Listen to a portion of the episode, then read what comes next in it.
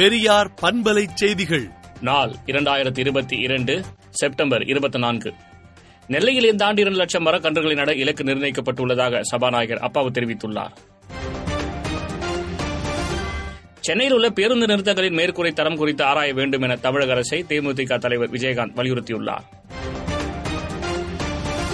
செவ்வாய் கிரகத்திற்கு மீண்டும் செயற்கைக்கோள் அனுப்ப திட்டமிடப்பட்டுள்ளது என இஸ்ரோ முன்னாள் தலைவர் சிவன் தெரிவித்துள்ளார். கோவையில் சட்டம் ஒழுங்கு பாதுகாப்பு தொடர்பாக மாவட்ட கலெக்டர் சமீரன் தலைமையில் இன்று ஆலோசனைக் கூட்டம் நடைபெற்றது. தமிழக அரசுக்கு சொந்தமான நிலத்தில் உள்ள மரங்களை வெட்ட யாருக்கும் உரிமை இல்லை என உயர்நீதிமன்ற மதுரை கிளை நீதிபதிகள் கருத்து தெரிவித்துள்ளனர். பரந்தூரில் விமான நிலையம் அமைக்க பொதுமக்கள் எதிர்ப்பு தெரிவித்து போராட்டம் நடத்தி வரும் நிலையில் பள்ளிக்கு செல்லாமல் வகுப்புகளை புறக்கணித்து மாணவர்கள் போராட்டம் நடத்தினர். காங்கிரஸ் தலைவர் பதவிக்கு சசி தரூர் போட்டியிட முடிவு செய்துள்ளார். மன்மோகன் சிங் தனிப்பட்ட முறையில் அசாதாரண திறன் படைத்தவர். ஆனால் அவர் பிரதமராக இருந்தபோது இந்தியாவின் வளர்ச்சி தடைப்பட்டது என்று நாராயணமூர்த்தி தெரிவித்துள்ளார்.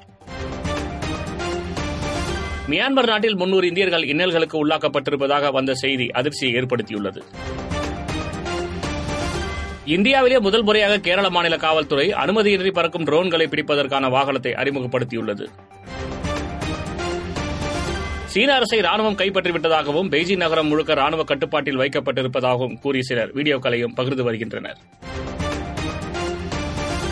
நியூயார்க்கில் நடைபெற்ற பேரணியில் ஆயிரக்கணக்கானோர் பங்கேற்று காலநிலை மாற்றத்திற்கு எதிராக குரல் கொடுத்து விழிப்புணர்வு ஏற்படுத்தினர். ஈரானுக்கு ஸ்டார்லிங்க் இணைய வசதியை செயல்படுத்த இருப்பதாக எலன் மாஸ் அறிவித்துள்ளார். விடுதலை நாளேட்டை விடுதலை டாட் இன் இணையதளத்தில் படியுங்கள். பெரியார் பண்பலை செய்திகளை நாள்தோறும் உங்கள் செல்பேசியிலேயே கேட்பதற்கு எட்டு ஒன்று இரண்டு நான்கு ஒன்று ஐந்து இரண்டு இரண்டு இரண்டு இரண்டு என்ற எண்ணுக்கு பெரியார் எஃப்எம் நியூஸ் என்று வாட்ஸ்அப் மூலம் செய்தி அனுப்புங்கள்.